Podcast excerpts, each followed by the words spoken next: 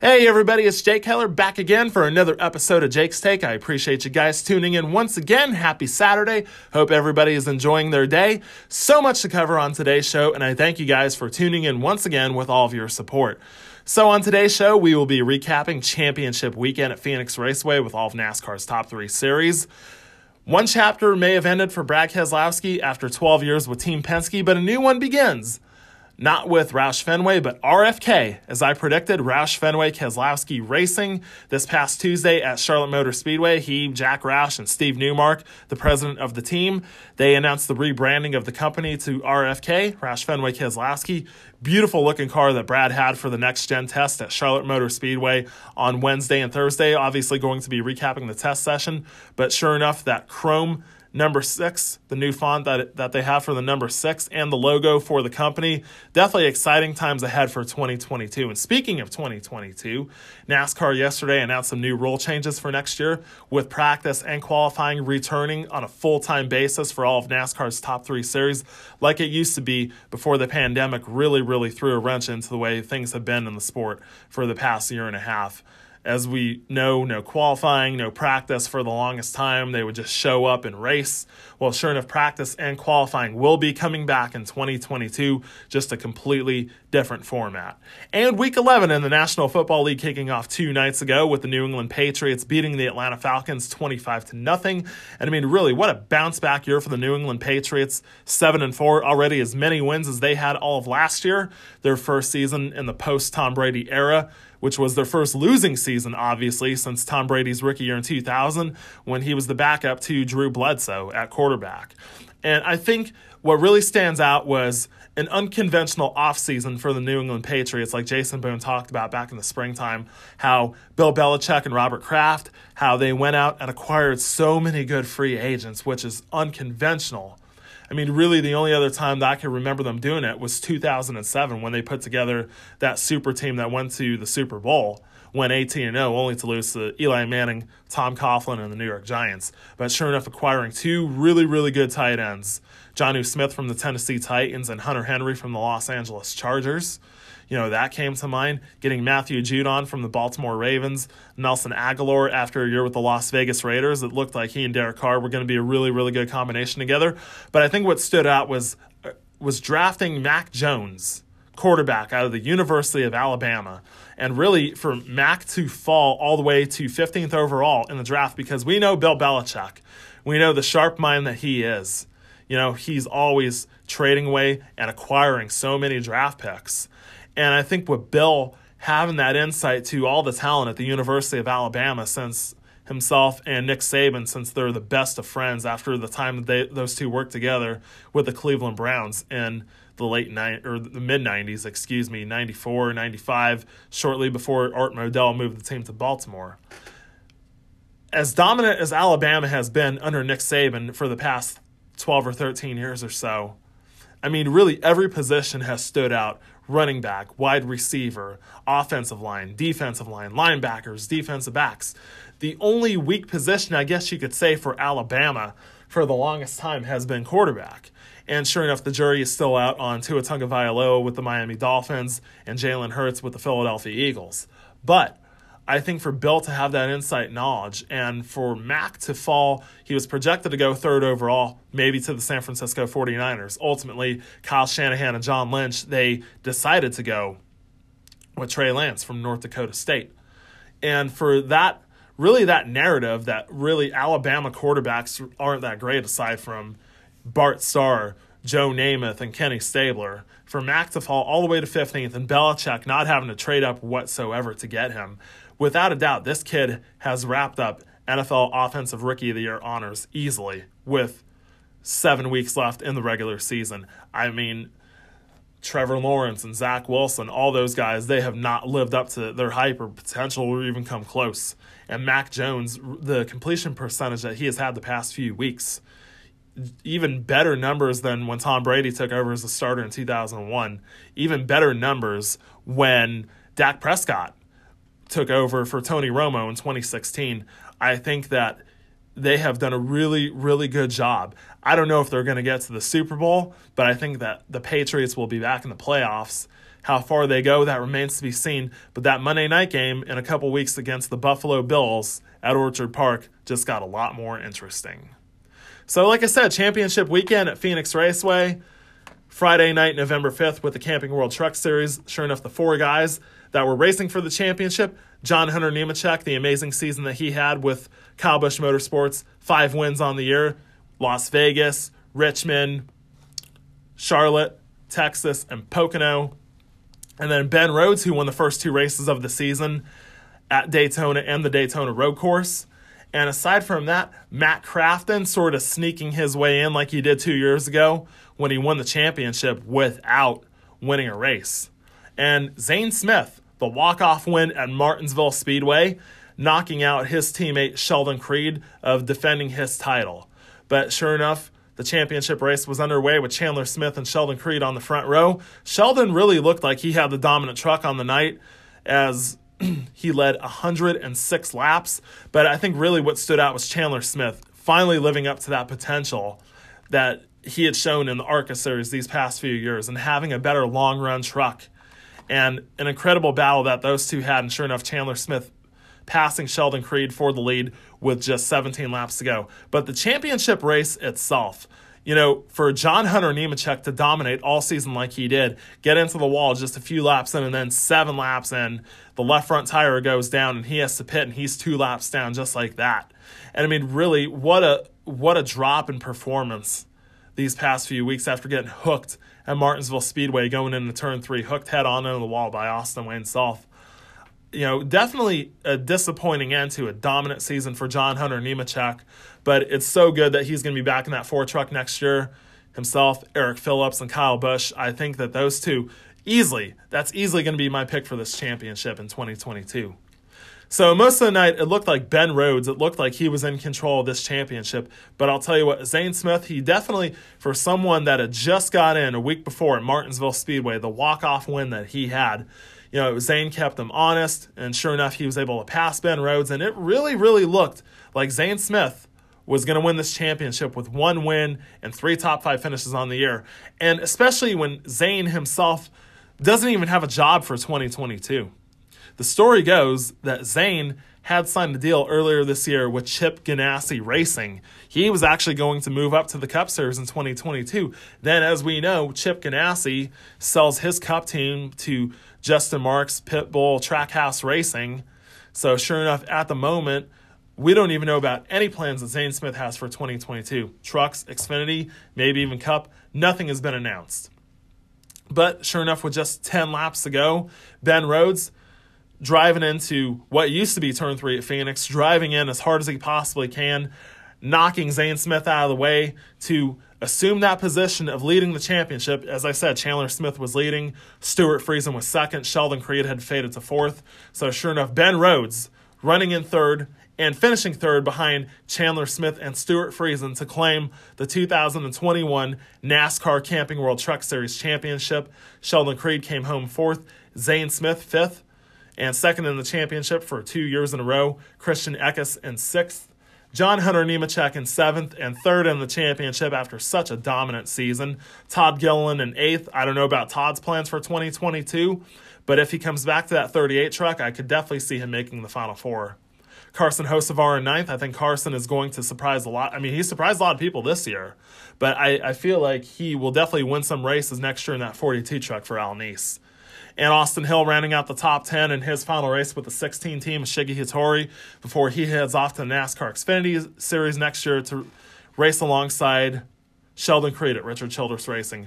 Johnny Sauter in 11th. Johnny, unknown about his plans for 2022 as he's going to be 44 years old in May. Hasn't won since May of 2019 at Dover and his teammate Matt Crafton finishing 12th in the race and fourth in the championship.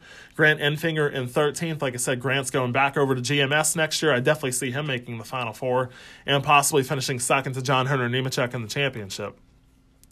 Tyler Ankrum in 14th. It almost sounds like Tyler's time at GMS Racing is going to be coming to an end, and really a disappointing end for sure. Derek Kraus, Chase Purdy, Hailie Deegan. It sounds like Haley will be back in that one truck next year for David Gilliland. Drew Dollar in 18th, really total disappointment driving that 51 truck for Kyle Busch. followed by Ryan Truex, Jack Wood, Dean Thompson, who's going full time next year, Will Rogers, Jordan Anderson, Willie Allen, Ty Dillon in 25th, Austin Wayne Self 26th, Chris Hacker in 27th, followed by Danny Bohn, Taylor Gray, Corey Roper, Spencer Boyd, Chris Wright, and out of the race, Tyler Hill with alternator issues, Tate Fogleman, electrical issues. Tanner Gray, rear gear, and Lawless Alan wrecking 11 laps into the race. So, Ben Rhodes, your 2021 NASCAR Camping World Truck Series champion. You guys know how critical I have been of Ben Rhodes over the years. And maybe some of it might have been in 2015 when he had the opportunity to drive the number 8 88 Xfinity car for Junior Motorsports. And his first time out at Iowa Speedway, he finished seventh. But afterwards, wreck after wreck after wreck after wreck. And to me, Ben had always seemed aggressive and probably too aggressive at times. I mean, look at the the the Camping World Truck Race at Kansas in 2016 when he wrecked Johnny Sauter going into turn three on the last lap of the race. Both of them crashed, and Johnny Sauter, pot kettle on the kettle black, how do you call them a bozo. I mean, those are two of the more aggressive drivers out there, and sure enough, they've been teammates at ThorSport for the past few years.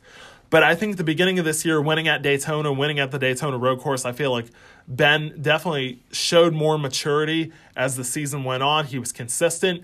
He had enough points to fall back on to make it to the championship four, and sure enough, he is your 2021 champion, and he will be back in that 99 truck next year. As I said, Zane Smith, I don't know what the future holds for him, but three truck wins last year in Michigan and Dover, this year in Martinsville, which was a must win situation. Bit of a sophomore slump this year, three top fives on the year only, the other one being at Nashville Super Speedway in June when he finished fourth. I think that Zane definitely has a future in the sport, and I hope that he finds a, a good quality ride for 2022. And like I said, John Hunter Nemechek, I'm kind of surprised that he isn't moving up to the Xfinity Series next year, but I really, really think that he's going to do a remarkable job being back in that Ford truck with Eric Phillips and Kyle Busch. And without a doubt, that's who I see winning this championship in 2022. Then on Saturday night, November 6th, with the NASCAR Xfinity Series, Daniel Hemric, second 10 times had never won a race in any of NASCAR's top three series. Austin Cindric, the defending series champion, five wins on the year, the season opener at Daytona was one of them, and also wins at Phoenix, just just like he had done the year before, winning the championship in November, and then also winning at Dover International Speedway. And also winning at the Indianapolis road course, knowing how much that means to Team Penske. And of course, the big announcement that he is moving up to the Cup Series full time in 2022 to replace Brad Keselowski in that two car as he moves on to Roush Fenway Keselowski. I think it really comes as a surprise that Austin is moving up to the Cup Series, but remember the initial reports that it was going to be in the 21 car for Wood Brothers Racing. But we knew that that wasn't going to last, especially with Tim Cindric, his father, being the president of the company. So, as I said, five wins on the year for Austin Cindric, Daytona, the season opener, Phoenix in March, Dover, Pocono on June 27th, and the Indianapolis road course. Another five win season on the year, and what an amazing season itself for AJ Allmendinger. His first full time season in NASCAR Xfinity Series, winning at Las Vegas in March, Mid Ohio in June, Michigan in August, and that incredible battle at Bristol in September with Austin Cindric for the win and the regular season championship, the two of them crashing after the checkered flag, and winning at the Charlotte Roval in October for the third year in a row. And I expected a junior motorsports car to be a part of that championship for. Unfortunately, it wasn't Justin Allgaier, just barely missing out on that championship for by a couple points. His teammate Noah Gragson, did I call that or what? That he was going to have a walk-off win and advance to the championship for. Somewhat of a breakout here, I guess you could say, for Noah. Somewhat. I mean, he had won two races last year, but I think with how horrible of a season they had to start with and to reel off those two back to back wins at Darlington and Richmond in September and that walk off win at Martinsville Speedway after crashing at Kansas, I think that Noah has shown some improvement and potential, but now you wonder what the situation holds for 2022 as he will be back in that nine car for Dale Earnhardt Jr. and Kelly Earnhardt Miller but his crew chief Dave Elenz finally getting the opportunity to move up to the NASCAR Cup Series in 2022 and become the crew chief on the 43 car for Erik Jones and Richard Petty Motorsports. Congratulations to Dave Elenz, a long time coming. All those years with Hendrick Motorsports, he was the engineer on Jimmie Johnson's car when he won the championship in 2013 and getting the opportunity to become a crew chief at Junior Motorsports in 2016, winning races with Chase Elliott at Daytona, Dale Earnhardt Jr. at Richmond, and then becoming the crew chief of the nine car in 2017, winning races with William Byron at Iowa, Daytona, and Phoenix. And winning that championship, and then the next year with Tyler Reddick winning at Daytona and Miami, winning that championship, and uh, helping Noah mature into a better driver. You know, I thought that Dave maybe would have become the crew chief for William Byron on the 24 car this year, but definitely a long time coming for Dave Elenz. So sure enough, Saturday night at Phoenix, Austin Cindric on the pole, John Hunter Nemechek in second, Justin Allgaier third, Daniel Hemric fourth, and Noah Gragson had qualified seventh, and AJ Allmendinger twelfth. And on that Saturday night at Phoenix, sure enough, it was looking like Austin Cindric, who I had picked to go back to back, it really, really looked like it was his championship to lose but as he led 113 laps on the night, winning the first stage. But I think the one that stood out the most was Daniel Hemric. And I think Daniel had heard that story time and time and time and time again, second 10 times in the NASCAR Xfinity Series, and also second several times in the Camping World Truck Series as well when he drove for Brad Keselowski, finishing second at Chicago and Las Vegas in 2016. And then you look to the NASCAR Xfinity Series. When you look at how many times that he had finished second before, his time with Richard Childress Racing, second at Mid Ohio in 2017, then in 2018, second at Michigan to Austin Dillon in the rain, second at Kentucky, then second at Kansas to John Hunter Nemechek when he got his first win, then another second at Phoenix. Then moving up to the Cup Series full time in 2019, driving that eight car for Richard Childress. But really a horrible year, just one top five, a fifth at Talladega, and another top 10, seventh in the July race at Pocono. Having to go back down to the Xfinity Series, getting to drive a hand, dozen races or so in that eight car for Junior Motorsports, finishing second at Charlotte on Memorial Day, and then second at Kansas in October. So you get a one year contract with Joe Gibbs Racing and you see Kyle Busch winning races, you see Ty Gibbs, Joe Gibbs' grandson, winning races, and you're finishing second at Las Vegas in March, second at Road America to Kyle Busch, and then second to John Hunter Nemechek at Texas in October. And it's only a one year deal, and you have to sign with Kaulig Racing, taking over Justin Haley's 11 car for 2022. I think that Daniel had just gotten so sick of hearing about second, second, second, second, second and sure enough, when that last caution came out on lap 195 with Jade Buford in the 48 and Josh Williams in the 92 crashing, and that restart that he had going toe to toe with Austin Cindric and body body slamming him at the line for not only his first NASCAR Xfinity Series win, but the 2021 NASCAR Xfinity Series championship. Definitely a feel good moment for Daniel. Being, I mean, really, this was a case of a nice guy finally finishing first. And I really don't think there was anyone that was begrudged of him finally winning a race and also winning this championship. And I'm so glad that he was able to win it without. You guys know how I felt when Austin Dillon, when he won the 2013 Nationwide Series Championship without winning a race. Matt Crafton, when he won the 2019 Truck Series Championship without winning a race. That really chaps my ass, really. I mean, a winless champion how disgusting does that really sound? So, Daniel Hemric, your 2021 NASCAR Xfinity Series champion, as he will be heading off to Kaulig Racing in that number 11 Chevrolet for 2022. Austin Cindric, his final race in the, in the Xfinity Series 22 car for Team Penske. And who even knows if that might be the last race for Team Penske in the Xfinity Series. Brad Keselowski's gone, Austin Cindric, Ryan Blaney, Joey Logano, Harrison Burton, who's now going to be in the 21 car for the Wood Brothers next year they might be able to split time in that car, but who are you going to get for those races when cup drivers aren't eligible? The Dash for Cash races, the playoff races, the championship race. Who are you going to get to drive that 22 car? Maybe Todd Gillen, but like I said, Todd has ties to front row. and to his dad, David Gillen. I really don't know what the status is for that 22 team in 2022. Harrison Burton, his final race with Joe Gibbs Racing, finishing in third. Riley Herbst fourth. Justin Moneymaker Haley rounding out the top five before he moves up to the Cup Series full time in 2022. John Hunter Nemechek in sixth. Brandon Jones in seventh. He will be back in that 19 car for Joe Gibbs next year. Brett Moffitt eighth. Justin Allgaier ninth, finishing fifth in the championship after just barely missing out on the championship four. And Sheldon Creed top 10 in BJ McLeod's 78 car before he takes over the number two at Richard Childress Racing in the Xfinity Series next year. Michael Annett in his the final race of his career potentially, that one car for Junior Motorsports finishing in 11th. Teammate Noah Gragson finishing 12th in the race and third in the championship. And his other teammate, Sam Mayer, who will be taking over that one car in 2022, finishing 13th. Sure enough, Junior Motorsports Sam Mayer in the one, Justin Allgaier in the seven, Josh Berry in the eight, Noah Gragson in the nine, and Dale Earnhardt Jr. bringing back the 88 for when he will race at April 8th at Martinsville Speedway. AJ Allmendinger, dream season that he had spun out late in the race, trying to trying to catch up. He finished 14th in the race. Dylan Lupton in 15th, Blaine Perkins 16th, Ryan Sieg in 17th, getting an alliance with Stewart Haas Racing. That's going to be huge.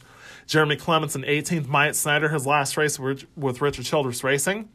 Sure enough, he will be moving over to the 31 car with Jordan Anderson as they have that RCR alliance. Brandon Brown, let's go, Brandon. Our Talladega winner in October, finishing 20th. David Starr, 21st. JJ Yeley, 22nd. Jeb Burton in 23rd. And his last race with Kaulig Racing. No plans yet announced for 2022. Tommy Joe Martins in 22nd. Nazareth, Pennsylvania, Sage Karam in 25th, driving for, driving for Jordan Anderson. Kyle Weatherman in 26th. Ryan Sieg's younger brother Kyle in 27th. Ryan Vargas 28th. Matt Mills 29th. Alex Labbé in 30th.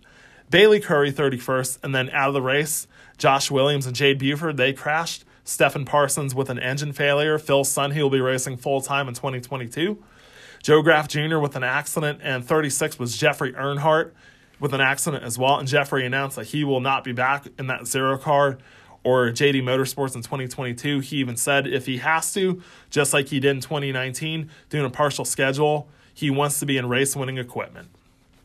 So, the other thing that really stood out to me, speaking of the Earnhardts, was Jeffrey's uncle, Dale Earnhardt Jr.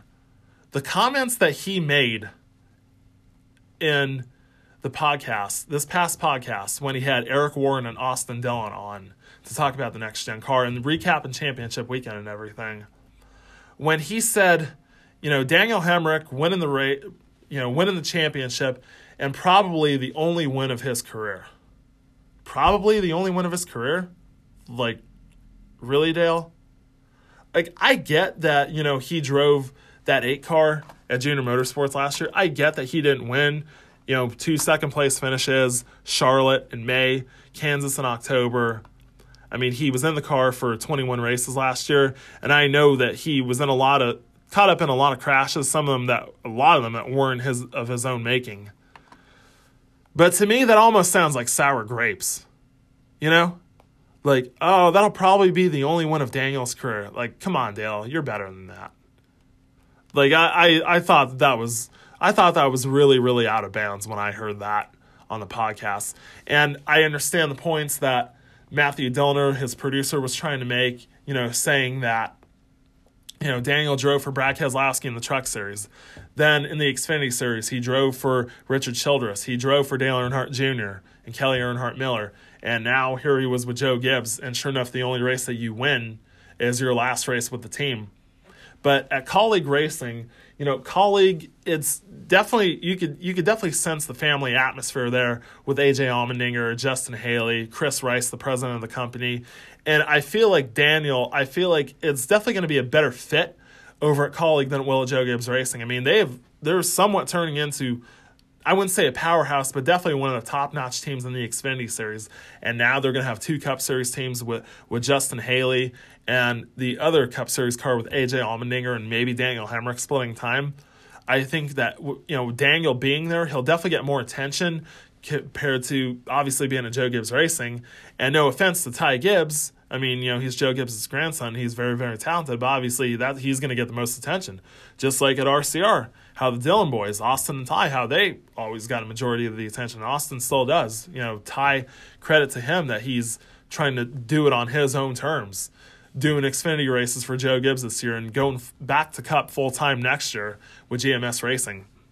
So definitely a little out of bounds, I guess you could say, by Dale Earnhardt Jr. And then the moment came. Sunday, November 7th, the NASCAR Cup Series championship race at Phoenix Raceway. And to no surprise, the driver that was the first to clinch a spot in the championship four was the comeback kid himself, Kyle Larson. And just a remarkable story in itself. After being indefinitely suspended by NASCAR for the last 32 races of the 2020 season, when he used that racial slur during an I race at Monza on Easter. But Kyle paid his dues.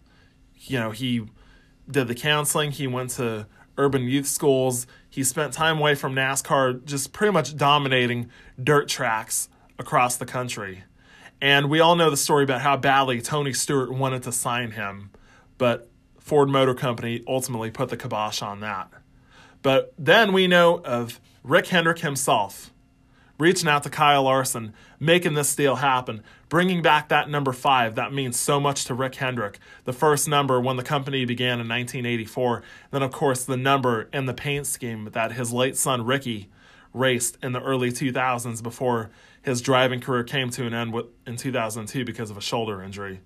And for Kyle to, even though it wasn't the 48 car that Alex Bowman took over, but it was the old 48 team with Cliff Daniels and the pit crew that Jimmie Johnson had, a team that had not won since Dover, June 4th, 2017. And for Kyle to get into that car and dominate the season like he did with nine wins, this is going into Phoenix, nine wins, almost 2,500 laps led on the year, and those nine wins, the first being at Las Vegas Motor Speedway in March, the Coca Cola 600 at Charlotte Memorial Day weekend, the night when Hendrick Motorsports became the winningest team in NASCAR Cup Series history with their 269th win. Winning at, I guess you could say, his home track in NASCAR's return to Sonoma, and then also winning the All Star race at Texas Motor Speedway on June 13th with an incredible battle with Brad Keselowski and Chase Elliott. NASCAR's inaugural race at Nashville Superspeedway on June 20th and being one corner away from a fourth straight win. The Saturday race at Pocono, when that left front tire blew out and he hit the wall, and Alex Bowman was there to capitalize and take advantage. But sure enough, then win five on the year, Watkins Glen in August. Then at this point, you're really starting to wonder is he the new road course king? Is he really unseating his teammate Ch- Chase Elliott as the road course king? Then winning the night race at Bristol, of course, in controversial fashion with Chase Elliott and Kevin Harvick having the beef that they had. But then the Charlotte Roval in October. That was probably the most impressive win, I guess you could say, how they fought alternator issues all day. And all of a sudden, after crashing at Talladega the week before, at one point in that race, Kyle Larson was going to get knocked out of the round of 12. But sure enough, they fixed the alternator, went back out there, drove right through the field, and was able to win. And then reeled off three in a row again, the first time since the late great Dale Earnhardt Sr. in 1987 to win three races in a row on two separate occasions in a season, winning at Texas Motor Speedway, being the first driver to clinch a spot in the championship four, and then winning at Kansas Speedway on October 24th the significance of it being the 17th anniversary of when Ricky Hendrick and others were killed in that plane crash on the way to Martinsville and having Ricky's paint scheme. Sure enough, Kyle Larson had won the pole for the championship race the night before at Phoenix. Starting second was his teammate and the defending Cup champion Chase Elliott, two wins on the year, NASCAR's inaugural races at Circuit of the Americas and Road America on the 4th of July. The two other drivers that had raced their way into the championship four one of them being Denny Hamlin. Sure enough, Denny, the two wins on the year, the Southern 500 at Darlington and the fall race at Las Vegas Motor Speedway. And there would have been a third if Alex Bowman didn't dump him at Martinsville Speedway the week before. And of course, we know how pissed off Denny was, how he caught up to Alex while he was trying to do his burnouts and sh- nosed his car against Alex's, and then how he called him a hack and said that he was fucking terrible. Sure enough, the thoughts that I've always had about Alex Bowman leave it up to Denny Hamlin of all people. But sure enough, Denny, he qualified sixth for the race as William Byron, Ryan Blaney, third and fourth. And qualifying fifth for the race was Kurt Busch and Chip Ganassi's last race as a company. But the other driver that had made it in was his teammate, our 2017 champion, Martin Truex Jr. Martin had qualified all the way back in 12th. Four wins on the year for Martin, beginning with actually Phoenix Raceway back in March. Then at Martinsville Speedway in April, Darlington on Mother's Day, and Richmond on September 11th. Those were your four championship drivers. And just a little after 3:30 on the East Coast, the championship race was underway with Kyle Larson and Chase Elliott on the front row. Chase taking the lead, two laps in, and then eight laps in. Corey LaJoie going down into turn three, what used to be turn one at Phoenix. but Corey LaJoie getting into Bubba Wallace and Bubba backing it into the fence and finishing 39th and last on the day, his season coming to a very, very quick end. But those first few laps, Kyle Larson was not happy with his car whatsoever. And ultimately, Cliff Daniels brought him in. They made some adjustments, and he was all the way back in about 34th or 35th and fourth in the championship. And at this point, you're thinking, well, it's looking like Chase is just going to walk off with, back-to-back championships. The one driver that really impressed me a lot, and then ironically, Corey LaJoie just crashing eight laps after he got into Bubba, when himself and Ricky Stenhouse Jr. the same corner. But Ryan Blaney – who had just barely missed out on the championship for Todd Gordon's last race as a crew chief. Ryan looked really, really strong, as did Kevin Harvick. Unfortunately for Kevin, his first winless season since 2009. But the deeper we got into a run at Phoenix Raceway, the faster Martin Truex Jr. got, taking the lead on lap 51 and the championship at that point. But the, the problem that derailed Martin all day was not just these cautions – but ultimately the pit stops somewhat like it was for Brad Keselowski and Jeremy Bullins last year. Every time Martin came down pit road, they would always lose spots. And so, sure enough, that put Chase Elliott and Kyle Larson in the catbird seat as far as this championship. And Martin, just like Brad last year, having to fight his way through traffic every single time. But still, it didn't look like Kyle Larson had the best car. It really didn't. It looked like Martin Truex Jr. and Chase Elliott by far had the two best cars and Cliff Daniels having to make adjustment after adjustment after adjustment to get that five car right for Kyle Larson. And sure enough, Martin winning the first stage, and ultimately, towards the end of the second stage, I guess you, could say that the car was finally driving to Kyle Larson's liking as he took the lead on lap 162 and would go on to win the second stage over his teammate Chase Elliott. But even still, Chase really, really showed so much speed, and Martin did as well as we got into a long green flag run as usual. But when you know it, as Martin it was on pit road to make his last stop of the day on lap 284, and potentially something that would could propel him to a second championship. A brake rotor comes out of David Starr's car going down into turn three, and that sort of derailed it right then and there for Martin. But that last pit stop, Kyle Larson's number five pit crew, the last pit stop ever with five lug nuts before we move on to the next gen era and the one lug nut on, on the wheels. An 11.8 second pit stop by this Cliff Daniels led pit crew. And sure enough, Kyle had that track position for those last 27 laps. And a perfect 10 on the year, the comeback kid, Kyle Larson, winning at Phoenix to be the 2021 NASCAR Cup Series champion. Over the closing laps, Martin Truex Jr. tried his best. Denny Hamlin tried his best as well, but for two years in a row, Denny Hamlin and Chris Gabehart, they make it all the way to the championship race, but just didn't have that raw speed that a Martin Truex Jr., a Kyle Larson, or a Chase Elliott had. So Martin Truex Jr. finishing second in the championship for the third time in the past four seasons ever since he won that 2017 championship. Denny Hamlin finishing third in the race and third in the championship. Ryan Blaney fourth in Todd Gordon's last race as a crew chief. And Chase Elliott faded to fifth at the very end and fourth in the championship. Sixth was Aric Almirola. What a way to cap off really a topsy turvy season after struggling most of the year. The surprise win at New Hampshire in the dark in July. Definitely a, a strong finish to 2021 for Aric Almirola. Kyle Busch in seventh. Definitely some wonderful, wonderful news that just came out about Kyle and his wife Samantha. We know about their son Brexton, who's six years old, and we know how hard Samantha has tried for years and years to have a girl. unfortunately suffering through several miscarriages and everything. But sure enough, just a couple days ago, Kyle and Samantha they did announce that they are expecting a girl, a girl in May of 2022. So congratulations to Kyle, Samantha, and Brexton. Kevin Harvick, like I said, the first winless season of his career since 2009, finishing eighth in the race and fifth in the championship, just beating Brad Keselowski for fifth in the championship by seven points. Christopher Bell in ninth, and Brad Keselowski in his final race in that two car for Team Penske, finishing 10th in the race and sixth in the championship. After the race was over, Brad got out of that two car for the last time got some Miller Lites, had that giant glass from when he won the 2012 championship, the giant Miller Lite glass. Poured Miller Lites for his crew, for Ryan Blaney. Joey Logano came, even though he didn't didn't have a beer. But Brad pretty much gave a toast to everyone, everyone on the two team. Ryan Blaney, members of the 12 team, members of the 22 team, obviously that used to be the two crew. Definitely a, a, a classy gesture to end 12 years at Team Penske. So his now ex teammate Joey Logano was 11th. Matt DiBenedetto, his last race in the 21 car, in 12th.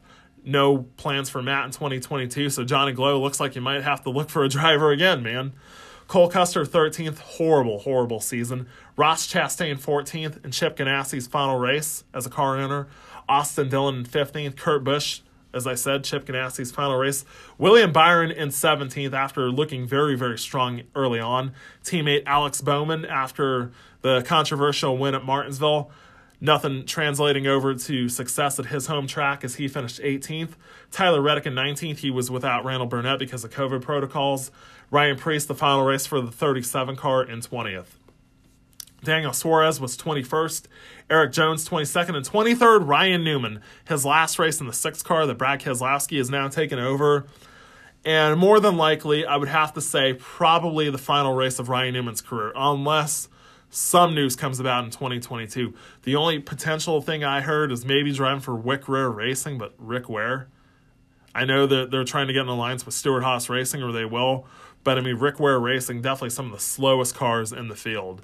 So, Ryan Newman, if this is it, what an incredible career 21 years, 18 wins, including the 2008 Daytona 500, the 2013 Brickyard 400, 51 poles.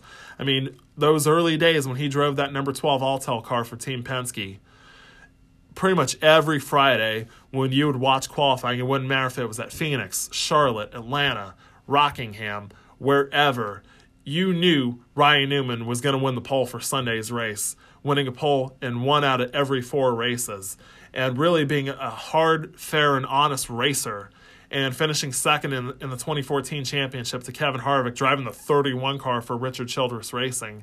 And of course, we can never forget that horrible crash at the 2020 Daytona 500 and miraculously being able to walk away and walk out of the hospital just two days later with his daughter side by side. So, Ryan, if this is it, thank you for an incredible career. Thank you for being one of the last true old school racers that this sport has ever had. Our Daytona 500 champion, Michael McDowell, finishing 24th. 25th was Chris Buescher. Some great news on Tuesday that Brad Keselowski announced that Chris will be working in 2022 with Scott Graves. They worked together the last five races of this season. They finished third at the Roval. But Chris and Scott Graves, they did win the 2015 NASCAR Xfinity Series Championship together. 26th was Justin Moneymaker Haley before he heads up to Cup full time in 2022 in the 16 with Kaulig Racing. 27th was BJ McLeod. 28th, Cody Ware. 29th was Joey Gase. 30th, Josh Bilicki. 31st was Garrett Smithley. 32nd, Corey LaJoie after being involved in several accidents. David Starr with brake issues in 33rd. Anthony Alfredo crashed out of the race in 34th, and Anthony will not be back in that 38 car. Our 2021 NASCAR Cup Series Rookie of the Year, Chase Briscoe. Chase had a good run going, but crashed and finished on 35th. Ricky Stenhouse Jr. crashed as well on lap 140 when he had the right front tire go down. But an incredible weekend out at Phoenix for Ricky as he proposed to his girlfriend Madison. Congratulations to them. Quinn Houff crashing out in the final race for Starcom Racing in 37th. Timmy Hill 38th with handling issues. And like I said, Bubba Wallace, our Talladega winner, finishing 39th. Bubba, as I know, just had some shoulder surgery a couple days ago. But Kyle Larson what an incredible story. And just seeing the tears in his eyes during his victory lap. And for Hendrick Motorsports to reassert themselves as the dominant team in the NASCAR Cup Series, their 14th NASCAR Cup Series championship. They won four with Jeff Gordon, the first championship for the five car since Texas Terry Labonte, all the way back in 1996 when Kyle Larson was only four years old at the time. Then, of course, the seven championships by Jimmie Johnson, including five in a row from 2006 to 2010. And then, of course, Chase Elliott winning the championship last year. I think that Hendrick, like I said, I will not be surprised. I know that we have the next gen car coming in 2022, but I think that they have definitely shown a lot of strength and muscle and reasserting themselves as the the dominant team and the standard in the NASCAR Cup Series. And I will not be shocked one bit. I mean, my championship picks for next year: are John Hunter Nemechek and trucks, Ty Gibbs and Xfinity. I'm telling you guys right now, I thought that Chase Elliott, Alan Gustafson, and the nine team, I thought that they were going to be the next dynasty. Uh-uh. They missed that opportunity right then and there. The next dynasty in this sport, without a doubt, is going to be Kyle Larson, Cliff Daniels, and that number five Hendrick Motorsports Chevrolet team. So, as I said, this past Tuesday at Charlotte Motor Speedway, Brad Keselowski, Jack Roush, and Steve Newmark having a press conference to announce the rebranding of Roush Fenway Racing. I mean, it was Roush Racing from the beginning in 1988 to 2006. John Henry of the Boston Red Sox and the Fenway Sports Group, they bought in in 2007 and it became Roush Fenway. And now the latest chapter come 2022, or actually now when you think of it, RFK Racing, Roush Fenway Keselowski. And the press release read, that Roush Fenway Racing announced today a robust rebranding, strategy that will see the organization change its official name to Roush Fenway Keselowski, RFK. The team unveiled a new branding campaign and all new marks at a media luncheon at Charlotte Motor Speedway on Tuesday. The branding includes a new organizational logo structure as well as a rebranding of the team's number iconic number 6 mark. Team President Steve Newmark said, We are excited about this chapter in our team's history for our whole team. It has been vitally important to spend time and energy around this process to capture the right message about who we are as we move forward as an organization. and then, of course, you know, Steve Newmark said that, you know, tons of interviews and evaluation of our legacy. And what stood out was that our ownership group rep- represents three fundamental pillars and each will continue our success going forward. And I think that this uh, this is such a monumental step for Brad Keselowski. You know, to be 38, going to turn 38 years old on February 12th, the same age that Tony Stewart was when he left the powerhouse of Joe Gibbs Racing and took that ownership stake in Haas Racing, Gene Haas, and people were thinking, "You're committing career suicide. Like, what are you doing here?" You know, you're leaving a dominant team for a team that is struggling to win races. But you could feel Brad's presence immediately, and you could tell really like how rejuvenated he is. Not that he wasn't to begin with, but a change will do you good, as Sheryl Crow once said. And seeing Brad walk into his office, his new office at RFK, and just talking about how much he's always dreamed of this moment you know, to not only be a NASCAR Cup Series driver, but to be an owner as well. When you see how successful your father, Bob, was as an owner and a driver at the same time in the ARCA Series and the early days of the Craftsman Truck Series. You know, Brad said himself at the announcement, he said, Today's announcement is more than a fancy new logo. It's an acknowledgement to our heritage, a renewed commitment to our people, and a stake in the ground that says, We are here to operate top tier teams in the sport of NASCAR for decades to come.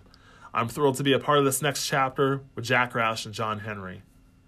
So, sure enough, the two teams, the number six, like I said, that's been vacated by Ryan Newman, that's Brad Keselowski's now. And I mean, what a team that they are putting together. Matt McCall, who was Kurt Busch's crew chief for the past three seasons at Chip Ganassi. And sure enough, all three seasons they won races. 2019 at kentucky speedway 2020 at las vegas motor speedway and this past july at atlanta motor speedway. And two out of those three times beating younger brother kyle knowing how dominant he has been over the past decade or so i guess you could say. And i mean for brad to acquire tj majors you know, TJ, and like I said, TJ, no matter if he worked with Dale Earnhardt Jr., if he worked with Joey Logano, just the way that he calls a race, that he spots, it is absolutely mind blowing to hear him call a race, especially at Daytona and Talladega. They are putting together a really, really good team. And especially Matt McCall, TJ Majors, and how Matt was able to bring over a lot of guys that were on that one crew with Chip Ganassi Racing.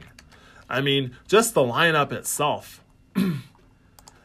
Bob Pockrass announced TJ Majors will spot for Brad Keselowski. Matt McCall will bring car chief Nick Case, engineers Jonathan Branzel and Josh Sell, mechanics Jonathan Ellis and Matthew House from Ganassi with him, tire changers Steve Price, who was on the one car at Chip Ganassi Racing, John Roberts, who was a tire changer on the 24 at Hendrick Motorsports for William Byron.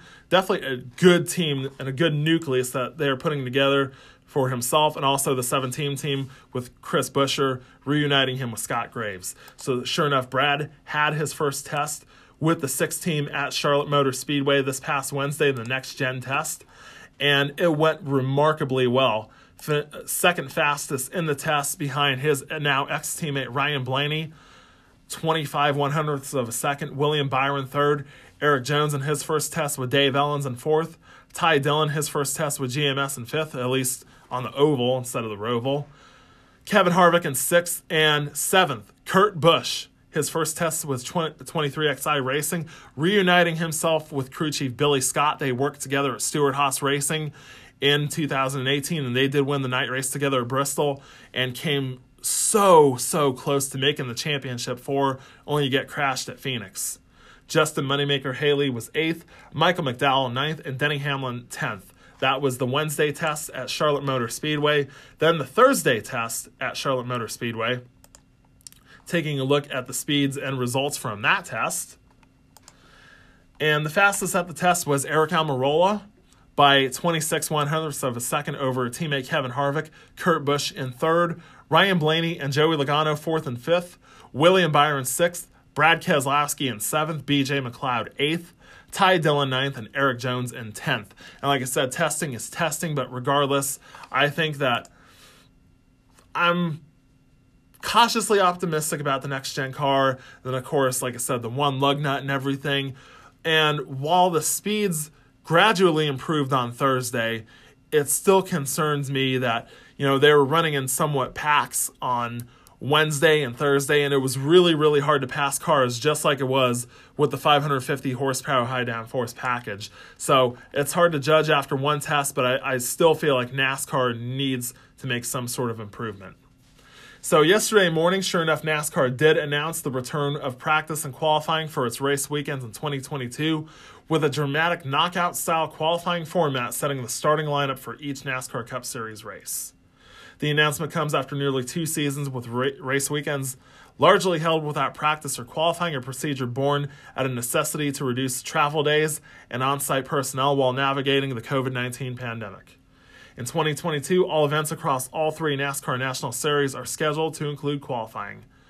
NASCAR Senior Vice President of Competition Scott Miller said NASCAR is excited to return to practice and qualifying to its race weekends. We miss seeing cars and trucks on track all weekend long, and so did our fans.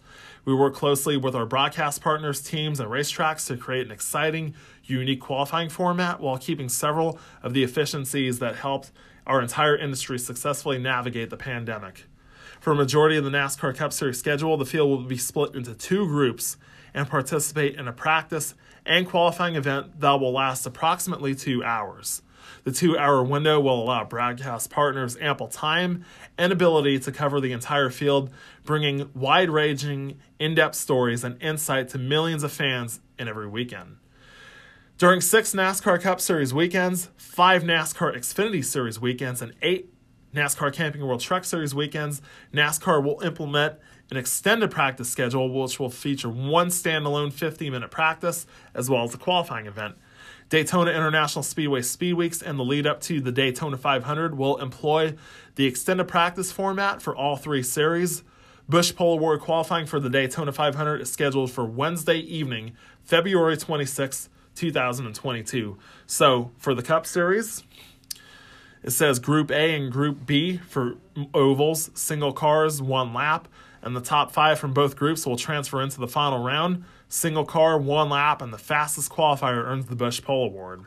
Two laps of qualifying at Martinsville, Bristol, Richmond, and Dover. Sure enough, the shorter tracks on the schedule. For Daytona and Talladega, all cars. Single car, one lap qualifying.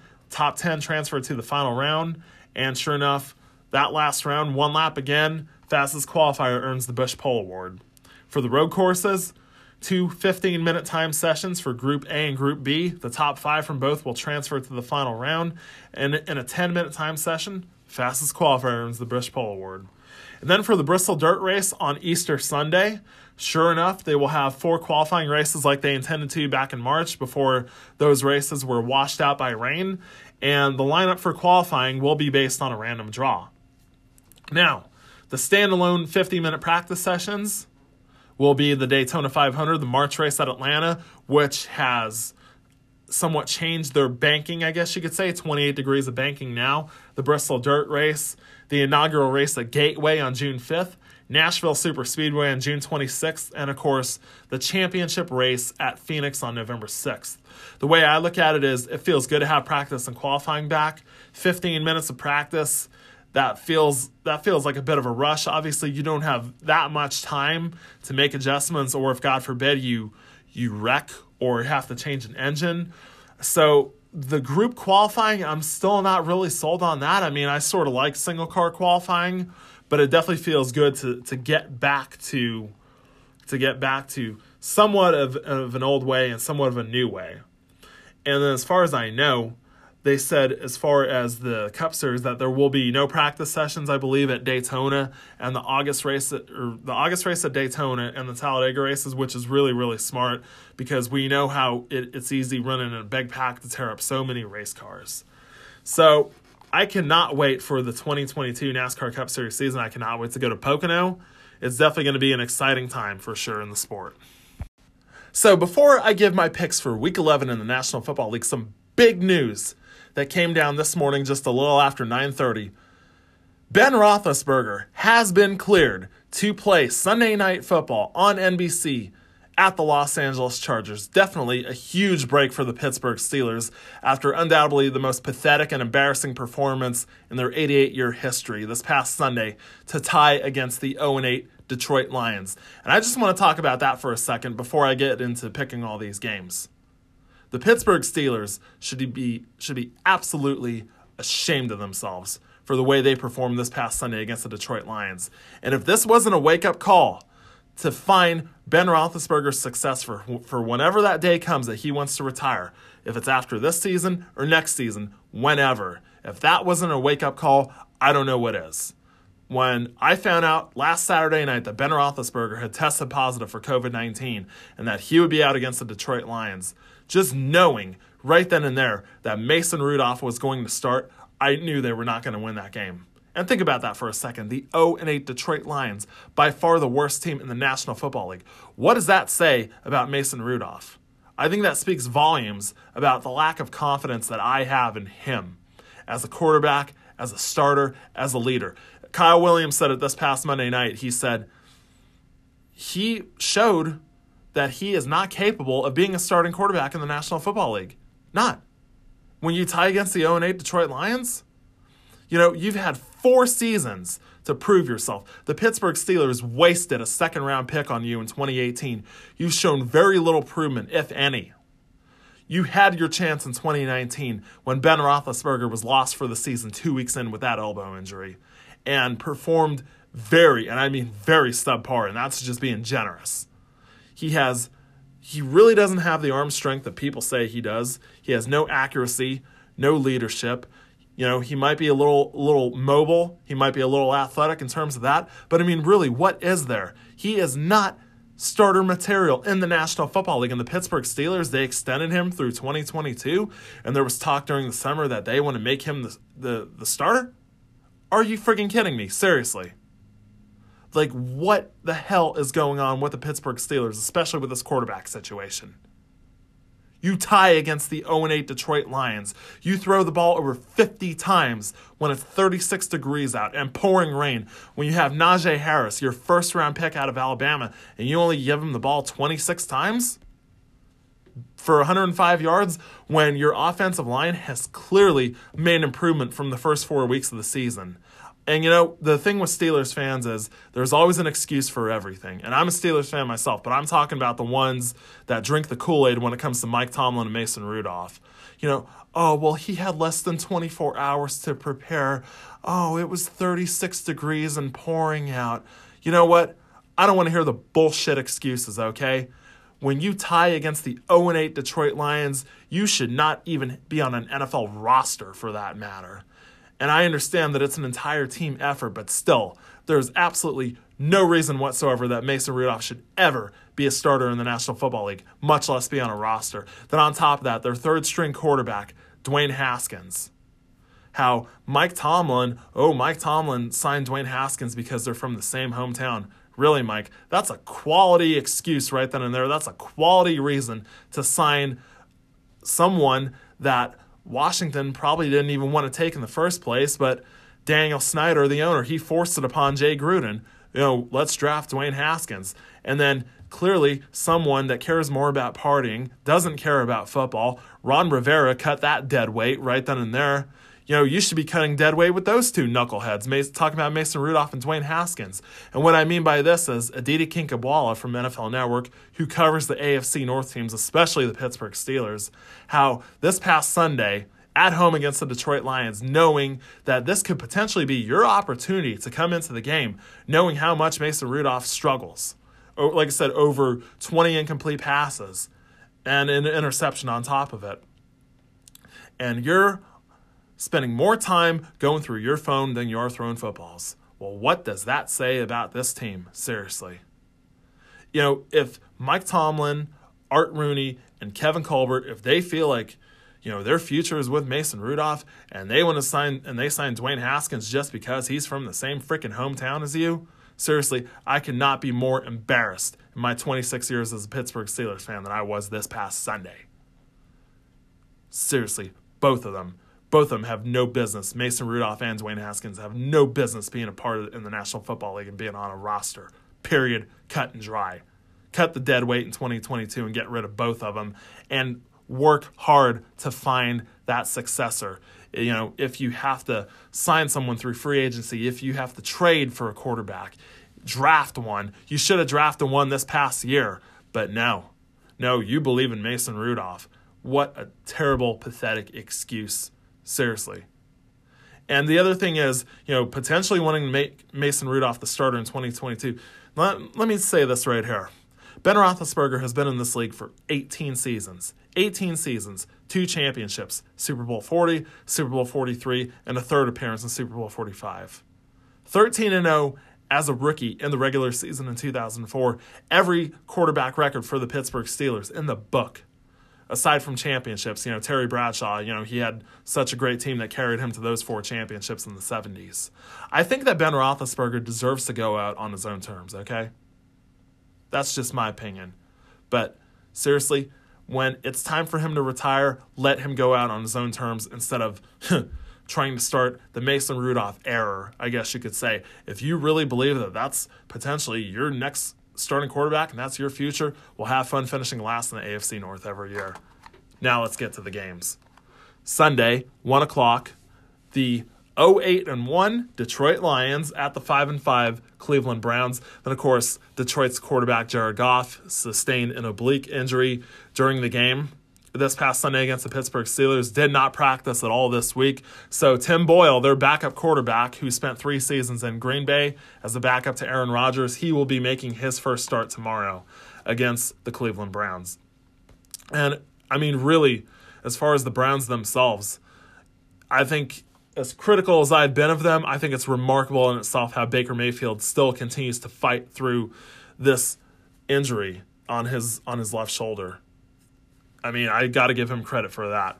But as far as the Lions themselves, I mean, Jermar Jefferson, who got a, a touchdown very early on in, the game against the Steelers, he's been ruled out because of a knee and ankle injury. Trey Flowers, their linebacker, he's out. Jared Goff, doubtful, and like and Jamaal Williams, their other running back, he has a thigh injury as well. And when it comes to this game, I know the only one that's sort of questionable for the for the Browns is Donovan Peoples Jones, one of Baker Mayfield's favorite targets Takkarist McKinley, who they got from who used to be a part of the Falcons, he's questionable with a groin injury. I mean, really, this is by far the most boring game of the week, and I definitely have to take the Cleveland Browns on this one. The 4 and 5 San Francisco 49ers at the 2 and 7 Jacksonville Jaguars. I mean, really, like the 49ers, I think this might just be a case of too little too late. I mean, what a dominant performance on Monday night against the Los Angeles Rams, 31 to 10, and Odell Beckham's debut as a Ram. And of course, the joke's already beginning. You know, Odell's on the phone talking to his agent, wanting to go to Green Bay, and I'm sure he's gonna be making his dad's gonna be making a highlight tape of uh, Matt Stafford doing wrong things like he did talking about Baker Mayfield. But the San Francisco 49ers, a team that's 4 and 5 that's been derailed with injuries really all season long, and especially at the running back position, Elijah Mitchell doubtful for tomorrow with a finger injury. JaMycal Hasty, he's out tomorrow with an ankle injury. So, I think what Kyle Shanahan is going to do, I think that he will have Jimmy Garoppolo throw but not too much, and sort of put this game in the hands of Jeff Wilson Jr., their other running back. The Jacksonville Jaguars themselves, of course, James Robinson, by far the best player on the team, uncertain for tomorrow as he deals with both a heel injury and a knee injury. I'm definitely taking the San Francisco 49ers. The 1 and 8 Houston Texans at the 8 and 2 Tennessee Titans, baby. Woo! And I'll tell you this in all seriousness when I was on Twitter yesterday, the question was asked who should be NFL head coach of the year? And of course, you know, you have your candidates, the usual candidates like, say, Sean McDermott from the Buffalo Bills, Matt LaFleur from the Green Bay Packers, Zac Taylor of the Cincinnati Bengals, Cliff Kingsbury from the Arizona Cardinals. So, so many worthy candidates. Mike McCarthy of the Dallas Cowboys, that's another one. And the more I thought of it, the more you have to consider Mike Vrabel. And I mean, Mike is definitely one of my favorite head coaches. And I think Bill Cowher said it himself because, I mean, Bill Cowher and the Steelers, they drafted him in 1997. And Bill, two years ago, when the Titans, when they went on that run and almost made it to the Super Bowl, losing to the Kansas City Chiefs in the AFC Championship, I remember when Bill Cowher said that he sees a younger side of himself and Mike Vrabel. And I think all the injuries that they are dealing with, talking about the Tennessee Titans, Derrick Henry, what else can you say? Derrick Henry being lost for potentially six to 10 weeks when he suffered a broken bone in his foot on, the, on Halloween against the Indianapolis Colts. He's been out for almost a month, and he still leads the league in rushing. But he's obviously out. They'll be getting him back in time for the playoffs. But you look at the guys that are out tomorrow for the Tennessee Titans. Nate Davis, one of their guards, Bud Dupree, who they got from the Steelers, abdomen injury, Rashaan Evans, another one, ankle injury. There, he's ruled out for tomorrow. Jeremy McNichols, one of their running backs, concussion. Geoff Swaim, tight end, concussion. I mean, the amount of injuries that they have, and they are eight and two, and how dominant they were on Sunday Night Football a couple weeks ago against the Los Angeles Rams. To me, at the moment, Mike Vrabel definitely, and I mean definitely gets my vote for NFL Coach of the Year. To be eight and two, the number one seed in the AFC, and of course, like I said, the best excuse me, the best record in the National Football League. And of course, the Houston Texans themselves, I mean, Deshaun Watson is still there, but obviously he's not going to play this year. Just an absolute mess of a team with the Houston Texans. Definitely, and I mean, definitely taking the Tennessee Titans on this one the 8 and 2 Green Bay Packers at the 4 and 5 Minnesota Vikings. Of course, I think one of the biggest things Aaron or Aaron Jones coming back or excuse me, Aaron Rodgers coming back from COVID 19, missing the game two weeks ago against the Kansas City Chiefs. But Aaron Jones, their top running back, the MCL tear this past Sunday against the Seattle Seahawks, he's been ruled out for tomorrow. Allen Lazard, doubtful with a shoulder injury. Rashan Gary, questionable with an elbow injury. And of course, like I said, the Minnesota Vikings, this might be another case. They're in so many close games and so many losses. And like Johnny Glow said, I think ultimately this is going to end up costing Mike Zimmer his job at the end of the year. I mean, you look at the Minnesota Vikings, four and five on the year. Just listen to these losses that, that they have suffered.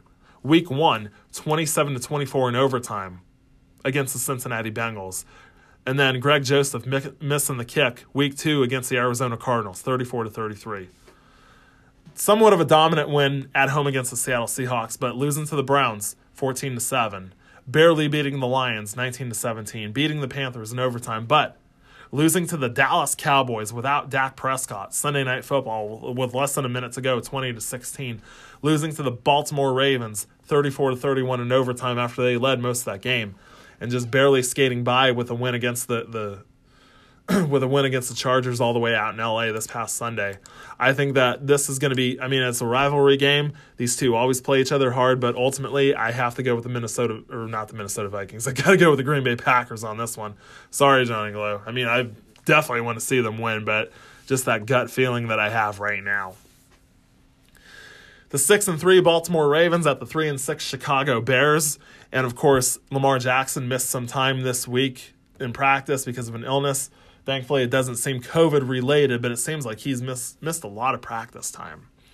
And I think when I, I look at these two teams, definitely a huge blow for the Chicago Bears with Khalil Mack being put on injured reserve and out the rest of the year with a foot injury. And I think the time is definitely ticking for Matt Nagy.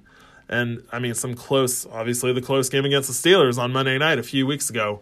But with him being out, Akiem Hicks being out with an ankle injury, Allen Robinson with a hamstring, it's doubtful that he's going to play tomorrow. And I know that, you know, the Ravens themselves, I mean, they've dealt with injuries all season long, with whether it's Latavius Murray, Marquise Brown, Devin Duvernay, Nick Boyle, Jimmy Smith, one of their corners. But I think ultimately, I think the Ravens, I think they bounce back from such an embarrassing loss that they had last week on Thursday Night Football against the Miami Dolphins. So I'm definitely taking them over the Chicago Bears. Then, of course, we move to the four o'clock games. The five and four Cincinnati Bengals at the five and four Las Vegas Raiders.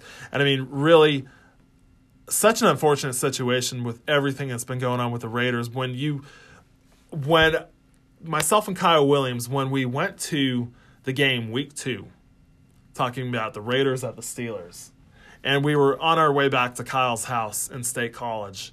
They were 2 0 and I could just hear the optimism and the enthusiasm in Kyle's voice about this team starting 2 0 and then 3 0 when they beat the Miami Dolphins the next Sunday. And then it just seemed like everything unraveled. Of course, the Jon Gruden email situation and then having to resign. And now Jon Gruden's suing the National Football League. I don't know what good's going to come out of that. It doesn't matter. I mean, I think his coaching days are well, well over. But, you know, Rich Bisaccia, their special teams coach, becoming the interim head coach and winning their first two games right off the bat. Beating the Denver Broncos in Denver, knowing how tough of a place that is to play, especially for the Raiders over the years, and then beating the Philadelphia Eagles in convincing fashion, 33 to 22, and heading into their bye. But then, of course, the bye week rolls around, and you hear about the disgusting act of Henry Ruggs III driving under the influence, smashing his Corvette, going 156 miles an hour into another car, and of course, that woman and her dog dying. And you could tell the next Sunday when they had to go all the way out to New Jersey and play the New York Giants, you could just you could just tell like how much of how just like the Chicago Bears game one day before Gruden resigned, you could tell that they just weren't in it and then of course an embarrassing loss at home Sunday night against the Kansas City Chiefs 41 to 14. Unfortunately, I feel like that collapse is going to continue for the Raiders. I think the Bengals they realize they've got to get themselves back on track after such a great start to the season at 5 and 2 and I just feel like all of the internal problems that the Raiders have been having, like I said, the Jon Gruden scandal, the Henry Ruggs scandal. Unfortunately, I just see it continuing, and I'm taking the Cincinnati Bengals.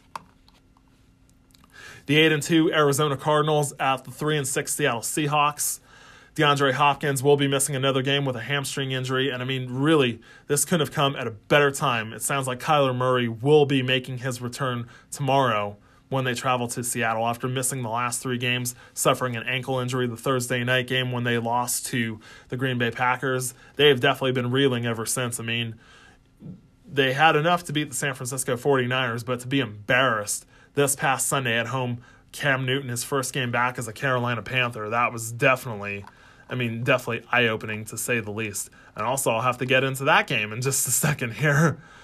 But when I look at the Arizona Cardinals and I look at the Seattle Seahawks, I think that Russell Wilson, you could definitely tell this past Sunday that he was rushed back way, way too soon with the middle finger injury that he had suffered the Thursday night game against the Rams on October 7th. He definitely did not look good this past Sunday. And I mean, the first time in his career that he was shut out 17 nothing, the first time the Seahawks have been shut out since September of 2011 when they lost to the Steelers 18 nothing. God, that seems like such a long time ago now. But definitely the worst season the Seattle Seahawks have been having, the worst start to a season since 2011, the year before they drafted Russell Wilson. And I think ultimately, if he leaves after this season, there was rumors about him wanting to be traded to the Bears or the Saints or the Raiders. There was some talk last week that he might want to be traded to the Philadelphia Eagles next year. Without Russell Wilson, the Seattle Seahawks, they're a four win team, like Colin Cowherd said. So I just think having Kyler Murray back, I feel like ultimately these are two teams that are really, really banged up right now. And I'm definitely going to take the Arizona Cardinals. Couple other notable games, early games to talk about. The five and four New Orleans Saints at the four and six Philadelphia Eagles. Alvin Kamara out once again because of a knee injury. Mark Ingram being brought back, sure enough, looking like the Mark Ingram of old, like he had never left. And I mean, they have so many injuries. Talking about the Saints, Ty Montgomery, he's out with a hand injury. Terron Armstead, one of their offensive linemen, knee and a shoulder injury. Ryan Ramczyk, another one on the offensive line. And of course, Taysom Hill, the Swiss Army knife that he is, he's questionable with a foot injury. You cannot trust Trevor Siemian whatsoever. You know, just losing Jameis Winston a couple weeks ago with a torn ACL. The Philadelphia Eagles, they're four and six, and it's it's sort of hard to believe that they're four and six, but it's it doesn't really seem as ugly as it did at the beginning of the year. Now, obviously, there's still a lot of question marks as far as the defense is concerned. I know that Derek Barnett, it doesn't seem it mm, seems like he's questionable tomorrow with a neck injury, but I think ultimately I will have to go with the Philadelphia Eagles on this one. I just feel like Jalen Hurts is going to have a big game. I don't really see the Saints defense being being really all that spectacular, and just the amount of injuries that they have, I'm taking the Philadelphia Eagles. Although Nick Sirianni, he definitely needs to be a little more balanced on the offense attack, especially. I know Jalen Hurts is a running quarterback, but God, it seems like they barely run the ball at all. The three and seven Miami Dolphins at the two and seven New York Jets.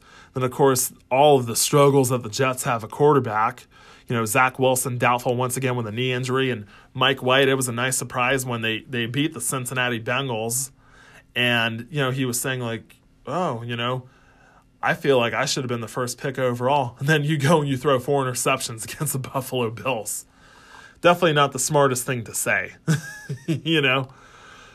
But Joe Flacco will be starting at quarterback for the New York Jets. He's back with them after brief time with the Philadelphia Eagles.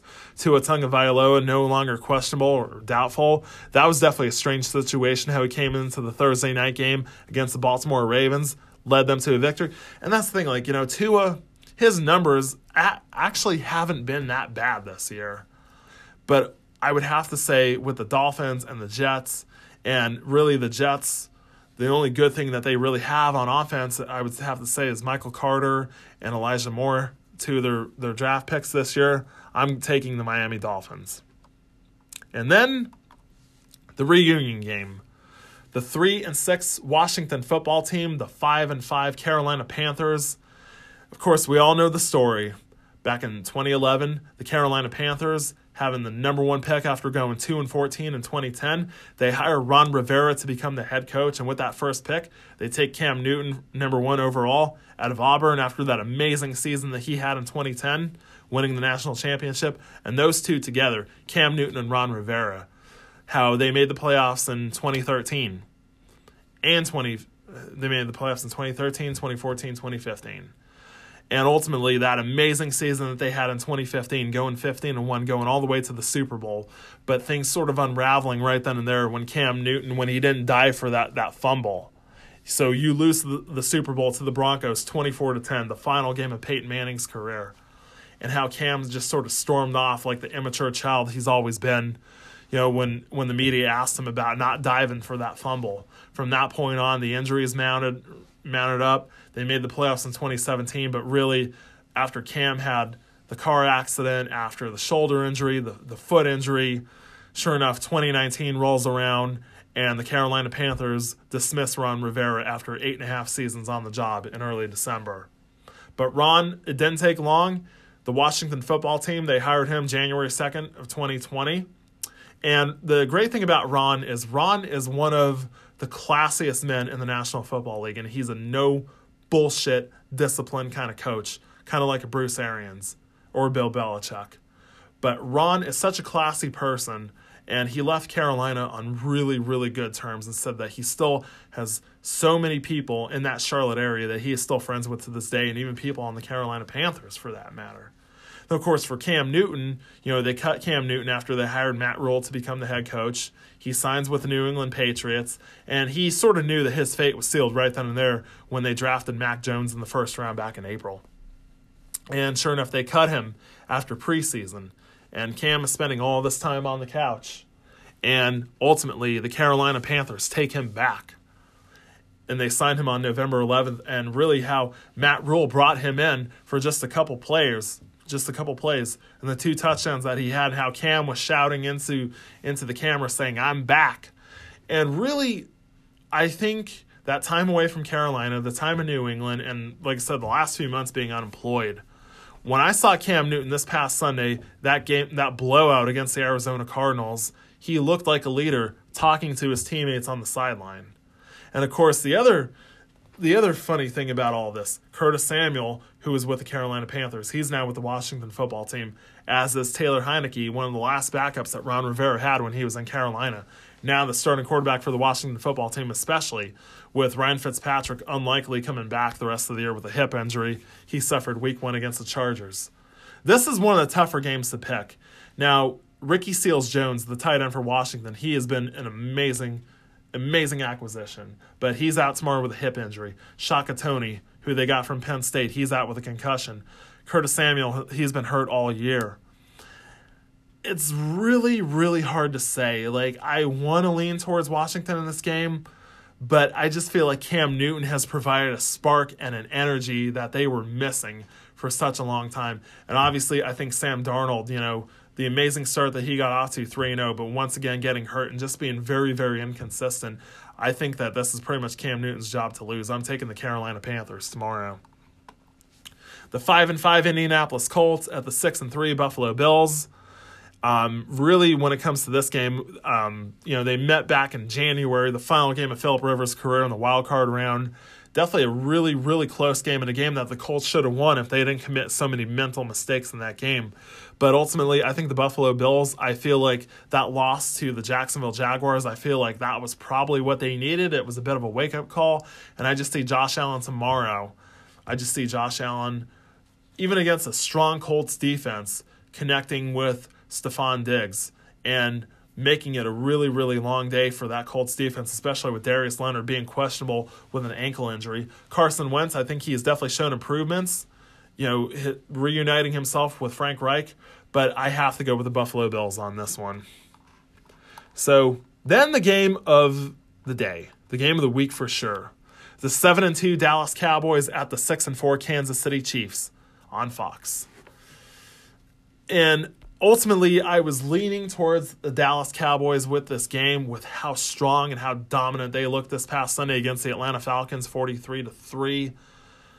But it's the amount of injuries that I see. Tyron Smith questionable with an ankle injury. Calvin Joseph, personal reasons and then Nahshon Wright, another corner of the Cowboys, questionable with a hamstring injury. And then the huge blow that they suffered yesterday with Amari Cooper being placed on the COVID 19 list. He's out for tomorrow against the Kansas City Chiefs and Thanksgiving against his old team, the Las Vegas Raiders.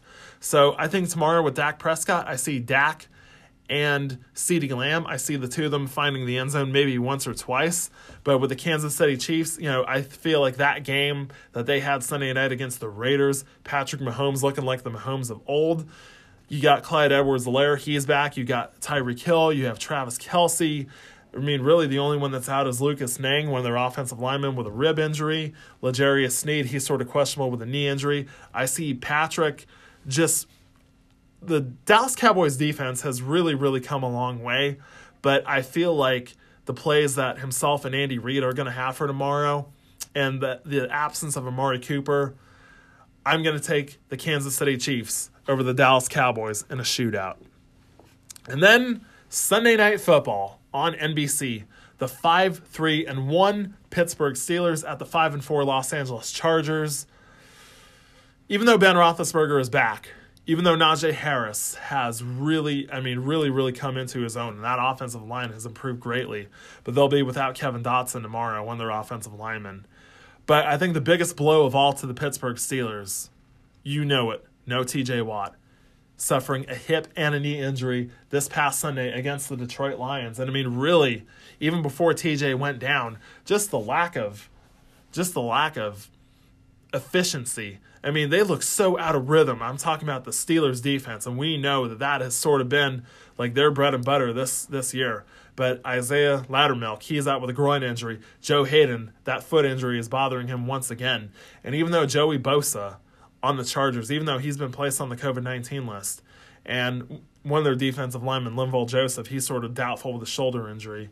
I just feel like the amount of injuries that the Steelers have TJ Watt, Joe Haden, Dotson, Loudermilk, and especially with Ben Roethlisberger. While I am thrilled that he is back, I mean, obviously he wasn't allowed to practice this week. I know Chase Claypool, he's coming back after the toe injury that he had suffered on Monday night against the Chicago Bears. Well, I expect them to feed the ball to Najee, and I love, I absolutely love the addition of Pat Freiermuth, the tight end out of Penn State that they got in the second round. I feel like I feel like Ben is going to get Freiermuth involved in the game, but I feel like the Chargers themselves, and I feel like Justin Herbert, coming off of such a close loss this past Sunday at home to the Minnesota Vikings, just right now, I feel like the Chargers are a better team, and that's why I'm taking them over the Pittsburgh Steelers. And then, of course, we move ahead to Monday Night Football. The three and six New York Giants at the six and three Tampa Bay Buccaneers. And of course, some of the biggest storylines with the game. Bruce Arians, you got to love it. No matter win or loss, he is going to speak his mind. And he said this past Sunday when they lost to the Washington football team that was two and six going into that game, you know, you got the Washington football team, and Bruce Arians said he's like, we are really a dumb football team right now. We are a dumb football team right now. You know, we have several good days of practice, and it just doesn't transfer over into the game itself.